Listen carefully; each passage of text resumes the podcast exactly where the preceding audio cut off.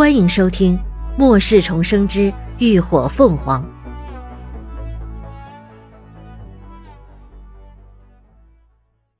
第二百一十九集。为什么？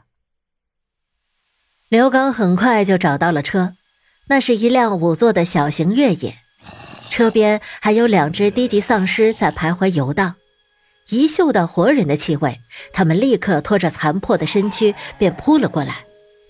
刘刚一挥手，便是几道锐利的锋刃横扫而去。只听得咔嚓两声，瞬间就让那只丑陋的脑袋搬了家。若是此刻有第三个人在场，一定会惊讶他对异能的释放和掌控能力，俨然已经突破到了三阶。而之前他却不知出于什么目的，一直都在隐瞒了实力。顺利解决了障碍，刘刚打开后门，将背上的人塞进了后车座。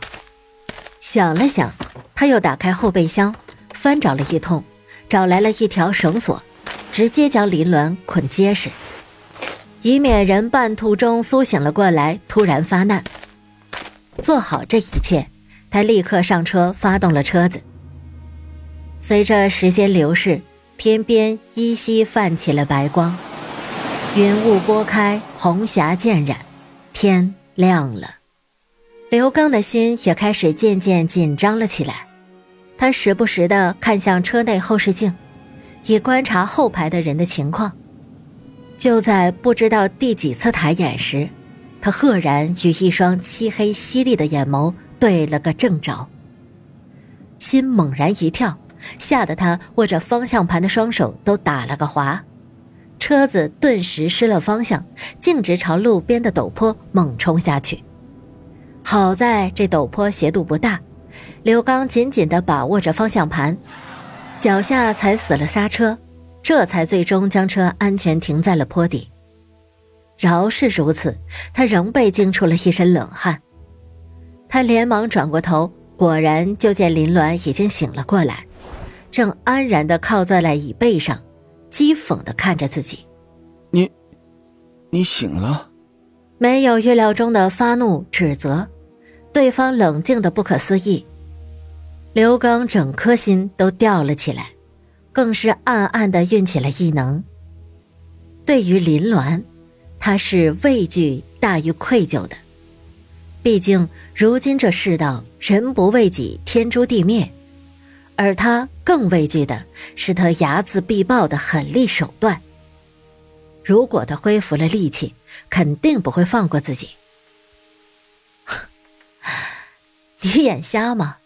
自己下的药什么效果，自己还不懂吗？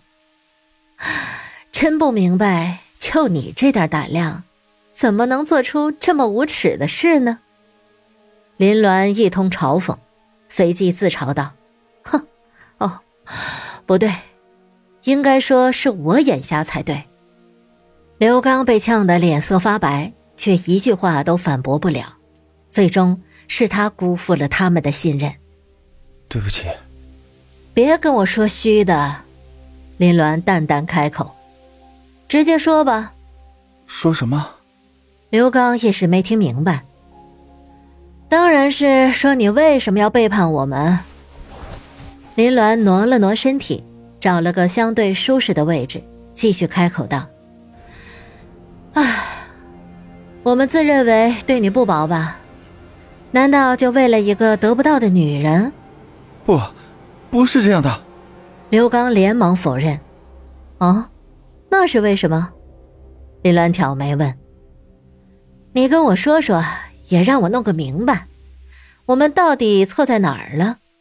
再有下一次也好注意，免得又养出一只白眼狼来。刘刚垂着头，紧了紧拳道：“是魏军，他在荣继言手里，我只是想报仇。不论付出什么样的代价，他一定要手刃了魏军那个畜生，为他的妹妹报仇。”林鸾扯了扯嘴角。只觉得这姓荣的还真能得很呢，怕是孙薇薇脑袋里那点东西都被他反复榨干净了吧？一个蠢，一个贱，一个阴险狡诈，这仨人合伙演出的一出戏，还真是精彩纷呈啊！他接着问：“哈，那你是什么时候跟他们接头的呀？”刘刚道：“是在 H 市，我们在隧道走散的时候，微微跟我说的，说拿我去换魏军的下落。”林鸾挑眉：“对，他们只是想要你手里的异能补剂。”事已至此，刘刚也没什么好隐瞒的了。微微说了，只要你肯好好合作，他们不会伤害你的。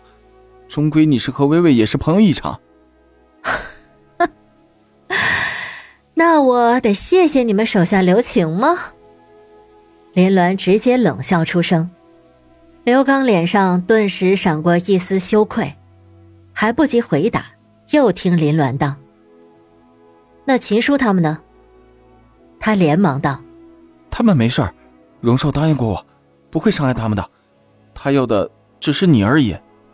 你最好祈祷他们没事。”林鸾冷声道：“为了自己的目的，背信弃义，置他人的生死于不顾。我就想问问，你这么做和魏军究竟有什么区别？”哼，一丘之貉。你又凭什么找他报仇？你就不觉得你妹妹会为你感到羞愧吗？这一声声冰冷的话语，就犹如一个个巴掌，狠狠的扇在了刘刚的脸上，打得他狼狈不堪，丢盔卸甲。你说的没错，这仇，我一定要报。他喘着气，眸色通红，似乎忍受了什么天大的委屈。咬牙切齿道：“这一切都是我辜负了你们，是我欠你们的。等我报了仇，我就偿命给你。”可林鸾对此却没有丝毫动容，甚至连一个眼神都懒得给他。对于一个畜生，他没什么可说的。刘刚也不再多说什么，迅速发动了车子，重新开上了正道，一路疾驰而去。接下来的路程里，俩人都沉默无声。林鸾一直安静的看着窗外飞逝的景色，不知道在想什么。等进入基地范围，又有两辆车紧跟了上来。